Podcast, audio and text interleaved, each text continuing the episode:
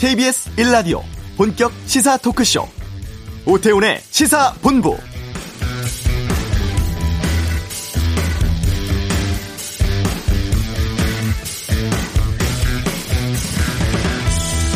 이번 주 초만 해도 4월에 해당하는 높은 기온 보이면서 비교적 포근했었는데 하지만 오늘부터는 날씨가 달라졌습니다. 수도권, 강원 영서, 충남 서해안에 대설특보가 내려지기도 했고 서울은 오전부터 많은 눈이 왔습니다. 지금은 좀 그친 상황인데요. 이 눈이 그치고 나면 오후부터 본격적인 추위가 찾아오고 기온만 떨어지는 게 아니라 소형 태풍급의 강풍까지 분다고 합니다. 아직은 아닙니다만 퇴근 무렵 되면 도로 곳곳이 얼지 않을까 우려되는데 토요일까지 한파 계속되고요. 또 순간적으로 초속 20m가 넘는 강풍이 분다고 하니까 시설물 관리 주의해 주시고 또 혹시 모를 빙판길에 대비해서 안전 운전해 주시기를 부탁드리겠습니다. 자, 오태훈의 시사본부 정부가 오늘 코로나19 백신 접종 계획을 발표합니다. 잠시 후 이슈에서 이 내용 전문가 모시고 좀 살펴보도록 하겠습니다. 통일부의 이인영 장관이 설 무렵 이산가족 화상상봉 제안을 했습니다. 이번 주 한반도에서 짚어보고요. 2부 각설하고 4차 재난지원금 지급 문제, 또 공수처 출범, 또 4월 보궐선거 상황 등 정치권 이슈에 대해서 다양한 의견 듣는 시간 준비하도록 하겠습니다. 세상의 모든 리뷰 한국 대중음악상을 통해서 가요계 상황 짚어보겠습니다. 오태훈의 시사본부 지금 시작합니다.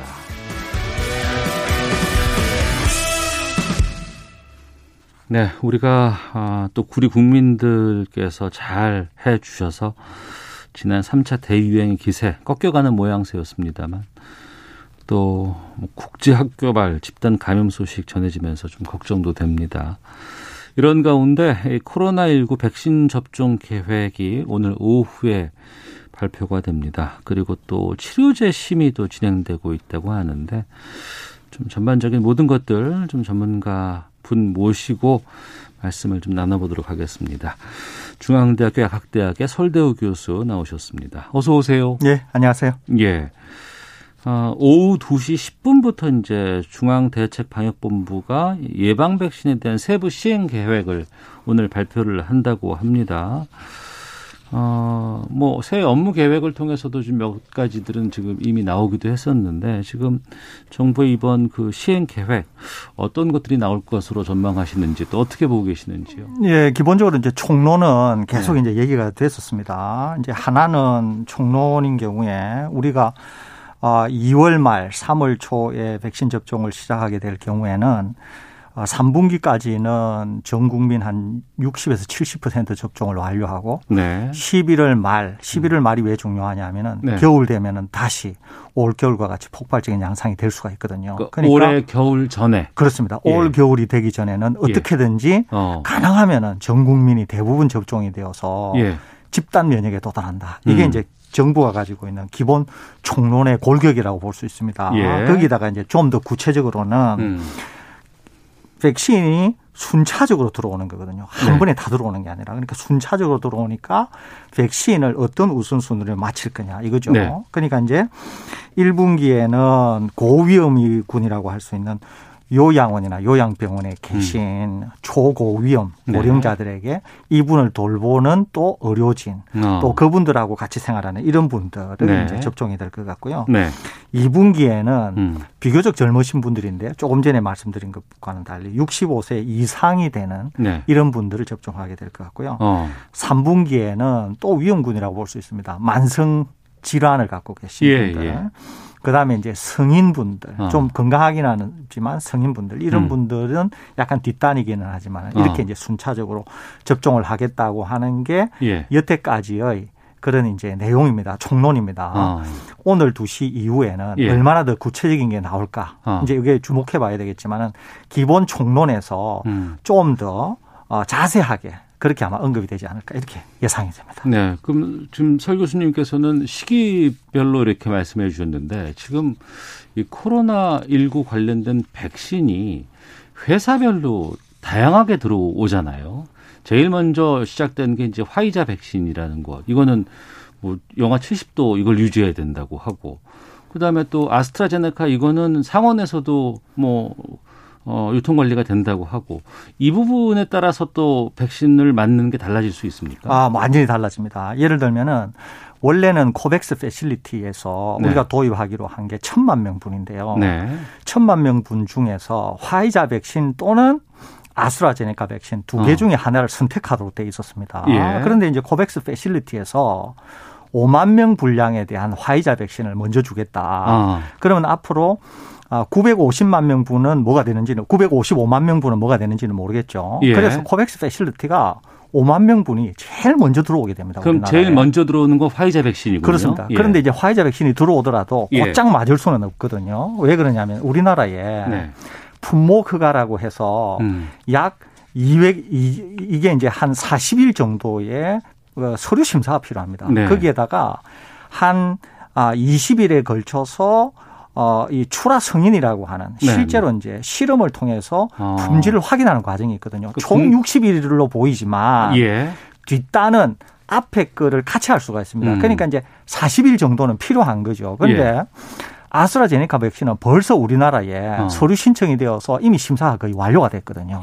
그런데 예. 화이자 백신은 아직 서류가 신청이 안 됐습니다. 음. 그러니까 화이자 백신이 우리나라에 제일 먼저 들어오더라도 방금 이런 절차 때문에 화이자 백신은 오히려 아스트라제네카보다는 약간 뒤에 접종할 가능성이 있습니다. 아, 거기에다가 그렇군요. 조금 전에 말씀하신 예. 것처럼 콜드 체인, 음. 보관 운송이 다르고 네. 그다음에 이외 접종을 해야 되는 것들이 네. 다 어떤 거는 3주, 음. 어떤 거는 4주, 어떤 거는 석 달, 네. 이렇게 다 다르거든요. 그 혼란이 상당히 좀 걱정이 됩니다. 그렇습니다. 그렇기 예. 때문에 이제 의료진들도 준비가 되어 있어야 되고요. 어. 두 번째는 예. 영하 70도씨인 경우에는 음.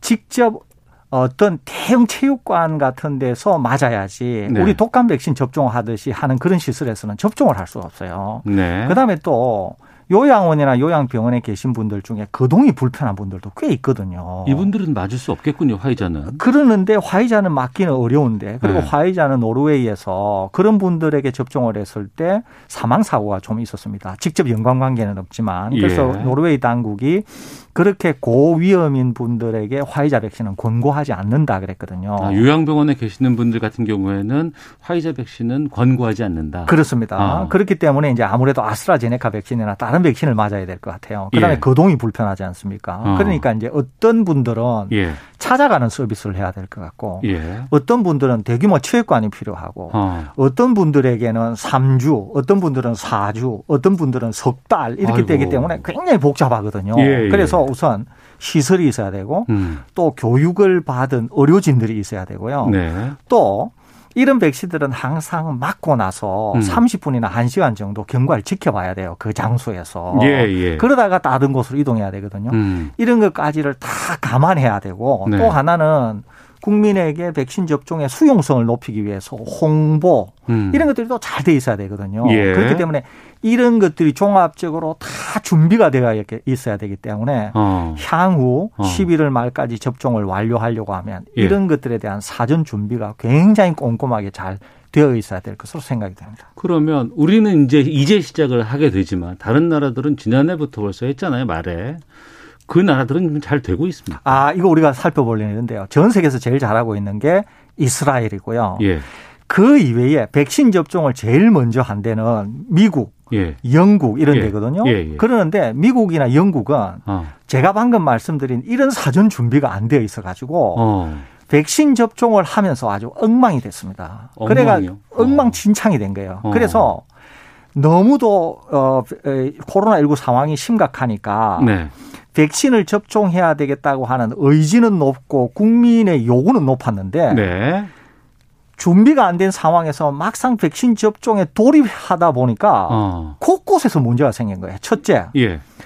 백신 공급이 잘 안 되는 거예요. 음. 그런데 화이자 백신은 대량 생산이 어렵거든요. 예. 그러니까 1차 접종을 하고 2차 접종을 해야 되는데 2차 접종에 대한 것도 공급이 잘 안 될 뿐만 아니라 음. 1차 접종도 공급이 잘 안 되는 이런 상황이 벌어진 거예요. 예. 이스라엘은 좀 늦게 시작했거든요. 음. 그런데 이스라엘도 상황이 나빴습니다만은 이스라엘은 지금 현재 전 국민의 4분의 1, 25에서 30% 접종을 이미 마쳤습니다. 거기에다가 예. 65세 이상 되는 분들은 거의 70에서 80% 분들에게 접종을 마쳤거든요. 어. 그렇기 때문에 이스라엘의 상황은 네. 준비가 잘 돼 있어 가지고 굉장히 음. 순조롭게 진행되고 예. 있는 반면에 다른 음. 국가들은 준비가 잘 안 돼 가지고 굉장히 혼란스럽습니다. 그래서 네. 우리나라도 예. 다른 나라를 반면교사 삼아서 어. 이런 문제들을 잘 확인해야 음. 우리도 차질 없이 일정에 맞춰서 네. 백신 접종을 할 수 있지 않을까 이렇게 생각이 됩니다. 네. 어, 올해 겨울이 오기 전까지는 좀 모든 국민들이 백신 좀 접종을 해야 된다고 말씀해 주셨는데 청취자 6698님께서 11월까지 백신 접종 완료되면 그 이후로는 안 맞아도 됩니까? 아니면 독감처럼 매년 맞아야 되는 건가요? 이런 질문 주셨거든요. 이거는 아직 잘 모릅니다. 왜 그러냐면은 어떤 백신이든지 상관없이 코로나19와 관련해서 네. 면역 지속 기간을 우리가 잘 모릅니다. 아, 그래요? 그렇습니다. 그렇기 때문에 만일에 어. 올해 우리가 어, 접종을 다 마쳐서 집단 면역에 도달을 했는데 네. 상황이 좋아가지고 2022년도에 음. 다른 나라도 다 통제가 되면서 상당히 코로나19가 안정화로 접어들었다. 네. 이러면은 백신 접종이 필요 없을 것으로 생각이 되고요. 음. 2022년도에 접어들었는데도 네. 여전히 상황이 안 좋다. 네. 그러는데도 백신을 접종하고 나서 접종한 그 효과 지속 기간이 충분하지 않다. 이러면은 음. 또 2022년 겨울 정도 되어서는 또 백신을 새로 접종해야 되는 거 아니냐라고 하는 아. 논란이 있을 수가 있어요. 예. 그렇기 때문에 지금 우리나라 상황뿐만 아니라 전 세계의 상황을 살펴봐야 되고 아. 우리나라가 집단 면역에 도달한다고 하더라도 네. 말씀드린 것처럼 면역 지속 기간 여부에 따라서 충분하지 음. 않으면은 접종을 했는데 단기간에 집단 면역에는 도달했지만 어느 일정 기간 지나게 되면 집단 면역이 풀리게 되는 것이거든요. 네네. 네. 그래서 그런 상황을 전반적으로 확인하셔야 된다. 이 말씀드립니다. 아직까지 이게 접종 이후에 대해서는 가보지 않은 길이기 때문에 그렇습니다. 예측할 수 없는 거군요. 그렇습니다. 아, 그러면 지금 백신 그 우리가 확보 물량 얘기하잖아요. 예. 제일 처음에 4천만 명분 확보했다고 하다가 지금은 더해서 한 7,600만 명분 확보가 가능하다고 지금 발표가 나오고 있는데 이 확보분은 괜찮습니다. 아, 이거는 충분하죠. 어. 전 국민 대비 약 150% 정도 됩니다. 그러니까 네. 초과해서 우리가 음. 확보를 한 거죠. 예. 거기에다가 아, 도입이 되는 거는 거의 내년 늦어도 9월까지는 다 도입이 되거든요. 예. 그러니까 순차적으로 접종을 하게 되면 우리는 충분히 올 겨울 새로 음. 맞는 겨울 전인 11월 전에는 다 접종을 할 정도의 분량은 충분합니다. 네. 다만, 다만 어떤 백신인 경우에는 음. 혹시 어떤 부작용 사례가 생기게 되면 네. 그 백신은 일단 못 맞히고 보관을 하거나 아, 예, 예. 하는 문제가 생길 수가 있거든요. 문제가 해결될 그렇겠죠. 때까지 예, 예, 아니면은 정말 문제가 있을 경우에는 그걸 폐기를 해야 되거든요. 음. 그래서 이제 우리 정부가 전체 국민의 150%나 되는 물량을 확보했는데 이 물량은 충분합니다. 음. 둘째는 네.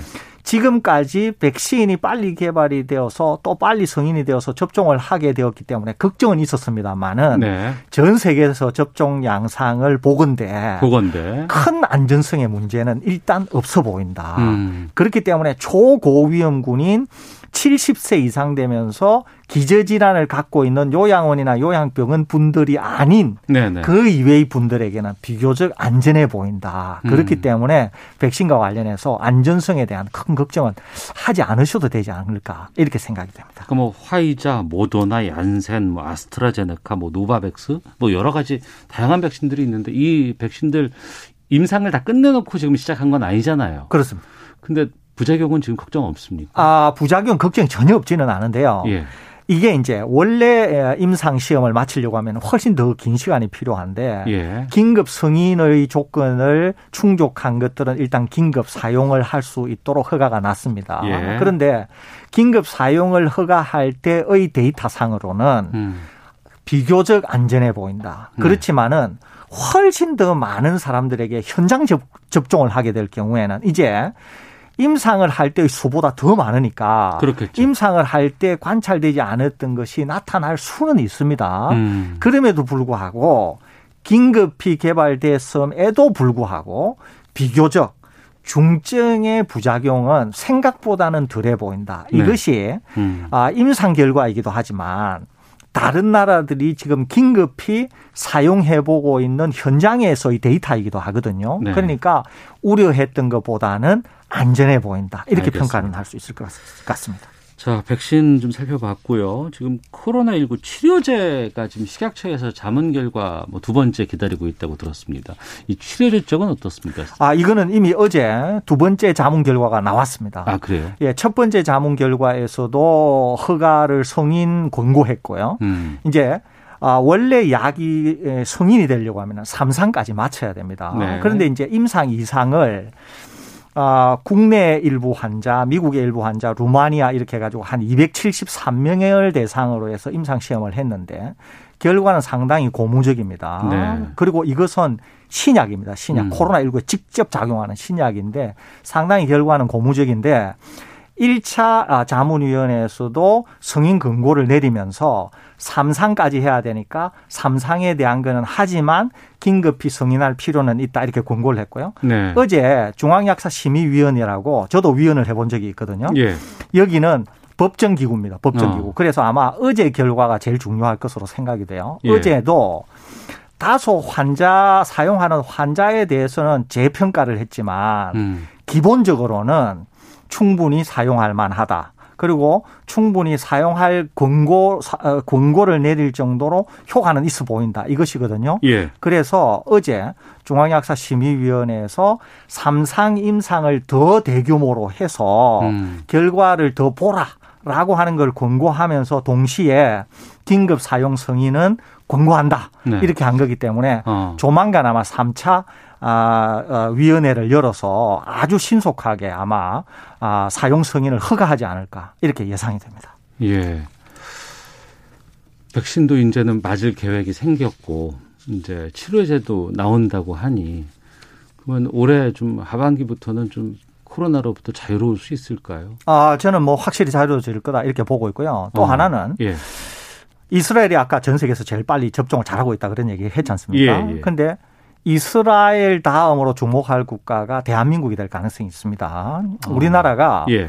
오히려 백신 접종이 약간 늦어졌지 않습니까? 여러 가지 이유 때문에 음. 다소 늦어졌는데 다소 네. 늦어졌기 때문에 오히려 다른 나라 접종 상황을 지켜보면서 음. 안전은 한지 네. 두 번째 접종을 대규모로 하는 데 있어서의 문제는 없는지 어. 세 번째 네. 우리는 어떤 준비를 갖춰야 되는지 이런 예. 것들을 오히려 심층적으로 보게 됐다는 거예요. 예, 예. 거기다가 우리는 어.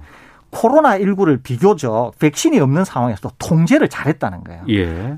백신이 없는데 통제를 못하게 되면 어떻게 되냐면 국민들이 어. 원성이 커지게 됩니다. 예. 굉장히. 그렇게 예. 되면 이제 어딘가로 몰리게 되거든요. 음. 그런데 우리는 비교적 통제를 잘한 상황에다가 백신을 오히려 늦게 맞으면서 다른 나라 상황을 지켜보게 되었기 때문에 네. 오히려 국민의 입장에서는 어. 훨씬 좋은 상황에서 백신을 접종하게 됐다는 거예요. 예. 그렇기 때문에 오히려 우리나라는 지금의 일정대로 하게 되면은 11월이 되었을 때 상당히 많은 국민들이 접종을 하게 되고 음. 그래서 오히려 우리나라는 그 어떤 나라들보다 빨리 예. 집단 면역에 도달하는 그런 국가가 되면서 경제와 일상생활로의 회복이 음. 빨라지는 국가가 되지 않을까 이렇게 예. 조심스럽게 예측해 봅니다. 그런데 이 바이러스가 변화해서 지금 뭐 변이 바이러스가 다양한 곳에서 다양한 형태로 나온다고 하거든요. 이거는 어떻습니까? 아, 이거는 이제 백신을 잘 모르는 분들의 걱정인데 네. 우선 하나는 음. 이 변이체가 백신을 뭐 어떻게 한다 저떻게 한다 말이 많았잖아요. 네. 그렇게 되려고 하면 항상 주류 변이체가 돼야 됩니다. 그 그러니까 예. 이미 쫙 많이 퍼져 있어 가지고 음. 이 변이체에 의해서 확진자도 생기고 사망자도 생기고 이 변이체가 주로 활동하는 게 돼야 된다는 거예요. 네. 아무리 변이가 나와도 어, 어, 어. 주류가 안 되잖아요. 대세가 돼야 된다. 그렇죠. 예. 대세가 안 되잖아요. 예, 예. 그러면은 예. 이것이 만들 수 있는 문제가 거의 없다는 거예요. 그러니까 어. 이게 주류가 돼야 되는데 네, 일단 네. 주류가 되기가 쉽지가 않습니다. 이게 어. 첫째 하나는. 예. 두 번째는 백신은 중화 항체뿐만 아니라 다양한 형태의 세포성 항 세포성 면역, 그다음에 항체성 면역 이런 걸 만드는데 예. 남아공에 대해서 항체가 잘 작동 안 한다라고 하는 그 항체는 항체 100몇 개 중에서 한 개거든요. 음.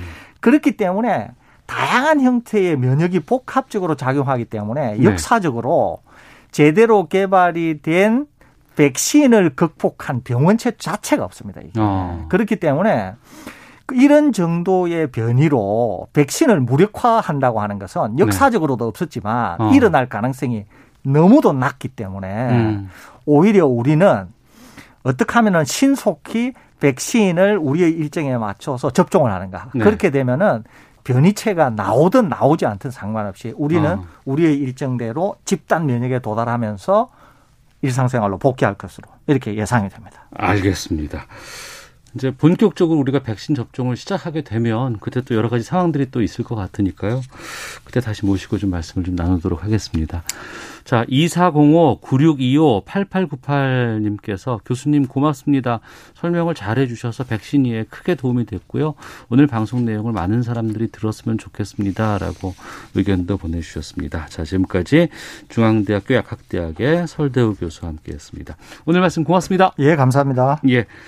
자, 이 시각 교통 상황 그리고 헤드라인 뉴스 듣고 돌아오도록 하겠습니다. 교통정보센터 김민희 리포터입니다. 네, 수도권에는 짧은 시간 동안 많은 눈이 내리고 지나가면서 도로 곳곳이 많이 미끄럽습니다. 다행히 평소보다 교통량은 적어서 오전 정체는 빠르게 풀려가고 있는데요.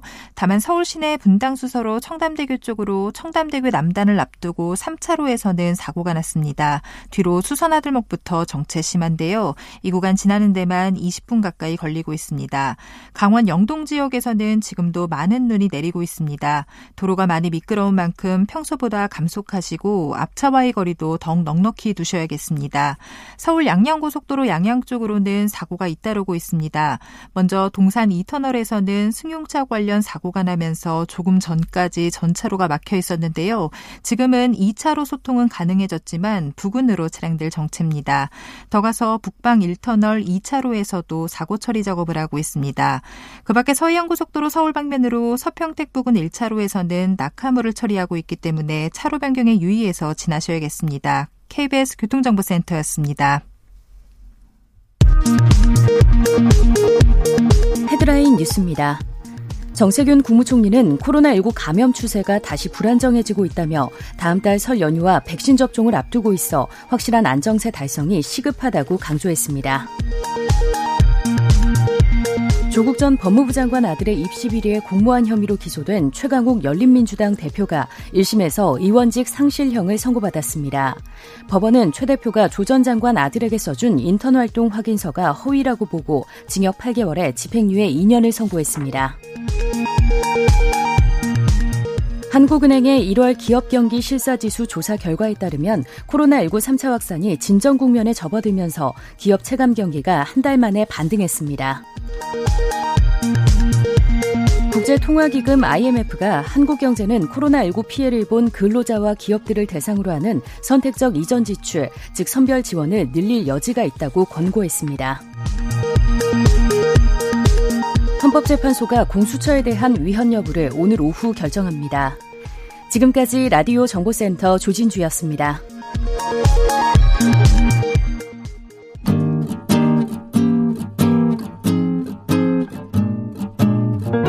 KBS 1라디오 오태훈의 시사본부 여러분의 참여로 더욱 풍성해집니다. 방송에 참여하고 싶으신 분은 문자 9730번으로 의견 보내주세요. 짧은 문자는 50원, 긴 문자는 100원의 정보 이용료가 붙습니다. 애플리케이션 콩과 마이케이는 무료고요. 시사본부는 팟캐스트와 콩, KBS 홈페이지를 통해 언제나 다시 들으실 수 있습니다. 많은 참여 부탁드려요. 네, 한 주간의 한반도 정서를 분석하는 시간입니다. 이번 주 한반도는 김형석 전 통일부 차관 연결하겠습니다. 안녕하십니까? 예, 안녕하십니까? 예. 아, 지난 월요일 이인영 통일부 장관이 이런 얘기를 했습니다. 판문점 네. 적십자 채널 재가동하고 남북 적십자 회담도 개최되길 희망한다. 그리고 네. 설 계기로 화상상봉 시작했으면 좋겠다라고 얘기했는데요. 예. 설이 딱 2주 남았거든요. 네, 네. 가능합니까?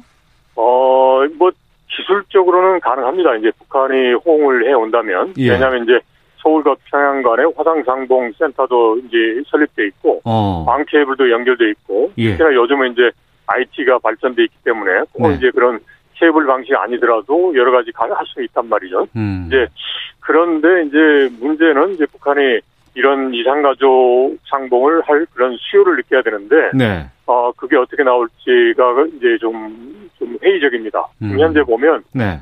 이제 북한의 오늘 또 북한 내부 매체를 보면, 이제 사회주의 건설이라고 그래서 경제 부분에 총력 매진을 하자.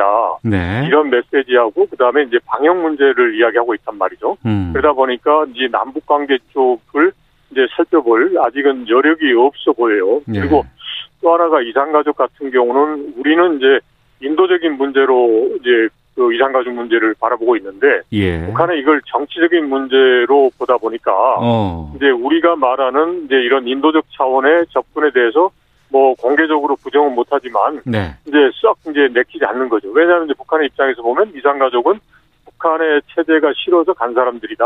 음. 라는 그런 정치적인 그런 이제 시각을 가지고 있거든요. 그래서 예. 그게 여튼 어렵습니다. 근데 여튼 북한이 호응을 해 온다면 음. 이제 가능할 수 있어요. 근데 물리적으로 꼭 추석 그 서울 때 한다는 게 아니라 서울 네. 좀 지나서 하는 것도 서울 계기이지 않겠습니까? 어. 네.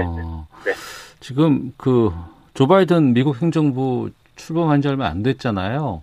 네네. 그리고 이제 북한과의 관계도 새롭게 이제 재정립해야 되는 시점에서 이런 것 예. 응하면 어좀 예. 변화를 주고 또 뉴스도 네. 나가고 이렇게 돼서 네. 응하지도 않을까라고 그냥 깜짝 예상도 해보는데 그건 어떻게 보십니까? 그 가능하기도 해요. 보면은 예. 북한이 이제 이산가족 카드를 국면 전환용으로 많이 사용했거든요. 아, 그러니까 예. 85년에 이산가족 고향 방문단 사업 할 때도 그랬고 예. 또 남북 관계 어렵고 정세가 어려울 때 이산가족 문제 카드를 들고 나왔어요. 예. 자 이렇게 이산가족 문제 카드 들고 나오면 이제 우리나 미국에서 아무리 북한에 대해서 강한 입장 가지고 있더라도 인도적 문제는 해결해야 되니까 예. 여기에 호응해 온단 말이죠. 그러면 이제 국면이 전환될 수 있는 그런 하나의 계기가 될 수 있는 거죠. 그래서 음.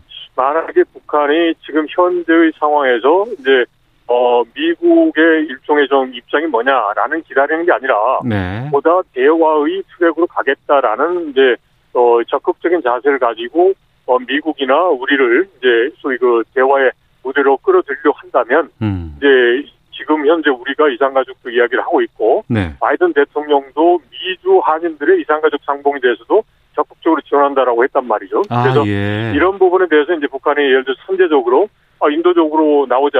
그러면서 음. 이제 다만 이제 뭐 다른 군사적이고 정치적인 것은 이제 기존의 자기들 입장은 그대로다라고 할수 있는 거니까. 네. 그래서 여튼 중요한 게 이제 어, 북한의 내부에서 이 그런 그 입장 정립인 것 같습니다. 네. 음. 그 이인영 장관 이런 얘기도 했습니다. 대북 제재에 유연한 접근이 다뤄질 수 있다면 남북 협력 공간이 확대된다. 네. 이거는 미국 외교 당국 쪽에 좀 향한 발언으로 들리거든요. 그렇죠. 그렇게 해석할 수밖에 없죠. 그리고 지금 제재를 보면 네. 뭐 인도적 제재는 이제 안 하고 있지만 뭐 경제라든지 이런 부분은 다 거의 사실상 막혀 있거든요. 음. 그러다 보니까 어 북한하고 하기가 좀 어려운 면이 많아요. 지금은 이제 아까도 말씀드린 대로 북한은 경제의 약한 70에서 80%를 이제 집중을 하고 있는데 네. 이 부분에 대해서 할 수 있는 그런 이제 여지가 없단 말이죠. 음. 그러면 이제 어 소위 남북 관계 그리고 또 북한을 변화시키는데 애로사항이 있으니까 네. 그런 차원에서 대북 제재에 좀 유연한 접근을 해준다면 그만큼 이제 그런 기회가 많아질 수 있다라는 거니까 그런 음. 차원에서 이제 아마도 미국에 대한 메시지로 해석할 수 있지 않나 싶습니다. 예. 네. 하지만 지명된 그 토니 블링컨 국무부 장관 지명자라든가 웬디 셔먼 네. 부장관 같은 경우 다 제재 쪽에 무게를 두고 있는 인사다라는 평가가 많거든요. 이건 어떨까요 반드시 그건 아니고요. 예. 기본은 이제 그 제재를 통해서 대화의 테이블로 앉히겠다라는 거니까. 그리고 아, 문제는 예. 또이 그 engagement, 관여를 통해서 문제를 푼다, 외교적 방법으로 푼다는 게 이제 기본적인 생각이거든요. 근데 네. 이제 다만 문제는 뭐냐면 이제 문제보다도 이제 차이점이 뭐냐면 블링컨이라든지 웬디 셔먼 이런 사람들은 북한을 바로 북한하고 대화를 해봤거든요. 그러니까 네. 북한 문제가 어렵다라는 걸 알고 있고 아, 예. 그리고 이제 과거에 보면 클린턴 정부 시절이라든지 이렇게 했을 때 그때 우리는 이제 어 이제 김대중 대통령 시절 이제 어, 노무현 대통령 시절 아닙니까? 네. 그때 소위 이제 북한에 대한 유화적 접근을 했을 때 과연 북한이 어떻게 행동을 했느냐라는 걸 봤단 말이죠. 네. 그러니까 단순하게 유화적 접근만으로는 한계가 있는 것 같고 음. 이제 필요할 때는 이제 강한 제재를 해야 되는 거 아니냐 이런 거고요. 네. 이제 그렇지만 이제 근본은 이제 대화의 테이블로 끌어들여서 engagement 방식으로 외교적 방법으로 풀자라는 거니까 음. 뭐 제가 보기에 뭐 이제 큰 이제 걸림돌은 아니다 싶습니다. 이제 네. 당장은 이제 예를 들어서 이제 취임하자마자 뭐뭐 뭐 과거하고는 달리 이제 뭐 완전히 제재를 뭐 아무런 조건을 푼다 이건 아니겠죠. 음. 이제 그렇게 하면 결국은 이제 북한이 먼저 선제적으로 상황 변화를 가져올 수 있는 조치를 취하거나 네. 아니면 이제 상황 변화를 할 수도 있다는 그런 시그널을 먼저 북한에 주면 아무래도 이제 국면이 바뀌는데 많은 도움을 주지 않겠나 싶습니다. 예. 네. 이 지명자들 청문회 다 끝나고 또 실무진 인선까지 다 마칠 때까지는 한 뭐 6월 이후가 돼야 된다라는 얘기를 참 많이 했지 않습니까? 네. 네. 근데 이번에 설 지나고 나면 아무래도 네. 지금 제일 걱정이 되는 게 걱정? 글쎄요. 예. 분수령으로 좀 볼 수 있는 게 그 3월쯤 예상돼 있던 한미 연합훈련. 네, 네. 이 부분인 것 같거든요. 이거는 네. 어떻게 전망하세요? 이거는 이미 뭐 대통령께서도 말씀을 하셨지 않습니까? 네. 방어적 훈련이고 연례적인 거고 음. 이 부분에 대해서 북한의 우려가 된다면 네. 2018년에 이제 군사 합의서 체결했던 그 틀 속에서 네. 남북 간의 군사적 군사 당국자 간에 협의를 해볼 수 있다라는 거니까 어. 내가 보기엔 뭐 그 스탠스가 가장 현실적이고 뭐 그게 그거밖에 없겠다라는 거고요. 네. 그리고 또 하나는 이 문제는 뭐 한두 번 한 문제가 아니고 북한도 알고 있단 말이죠. 그리고 예. 지금 사실상 지금 코로나가 3월까지 해서 확실하게 없어지지는 않잖아요. 어. 아직도 주한미군 중에서도 확진자도 나오고 있으니까. 예, 예. 그러면 이제 아무래도 뭐 지금 상황에서 대규모로 하기는 어려울 거란 말이죠. 그러면 음. 또 예년 수준에서 할 가능성이 높고 네. 이제 그러면 뭐 그거 자체가 지속 훈련이니까 네. 북한도 대비를 해야 되겠지만 과거에 많은 이제 병력이 참여한 훈련에 비해서는 이제 그런 부담이 많이 줄거든요. 그래서 이제 그렇다고 해서 저희가 뭐 한미 합동 훈련을 뭐 안, 안 해서 북한을 끌어들이면 좋겠지만 그게 좀 여러 가지로 좀 복잡하지 않습니까? 그래서 음. 이 부분은 그냥 저희 스스로가 이걸 너무 아, 이, 여기 이게 한미 합동 군사훈련이 분수령이 된다. 라고 할 건 아니고, 네. 그거는 네. 기존에 쭉 해왔으니까, 네. 연례적 그런 수준에서 이제 처리를 하면서 그 후를 이제 도모하는 게 낫지 않겠나 싶습니다. 너무 한쪽에 몰입해서 이거 아니면 소위 뭐 아니면 도라는 식으로 음. 또 어, 키우는 건 적절치 않다라고 생각합니다. 네. 네. 자, 이제 뭐 퇴임 앞둔 강경화 외교부 장관 어제 그 토니 네. 블링컨 미 국무부 네. 장관 지명자와 첫 전화 회담 가졌다고 합니다. 네. 북핵 문제가 미 행정부에서도 시급히 다뤄져야 할 문제라는데 공감을 했다 이렇게 네, 예. 발표가 됐는데 예. 이 바이든 정부의 북한 문제 어떻게 전망하세요?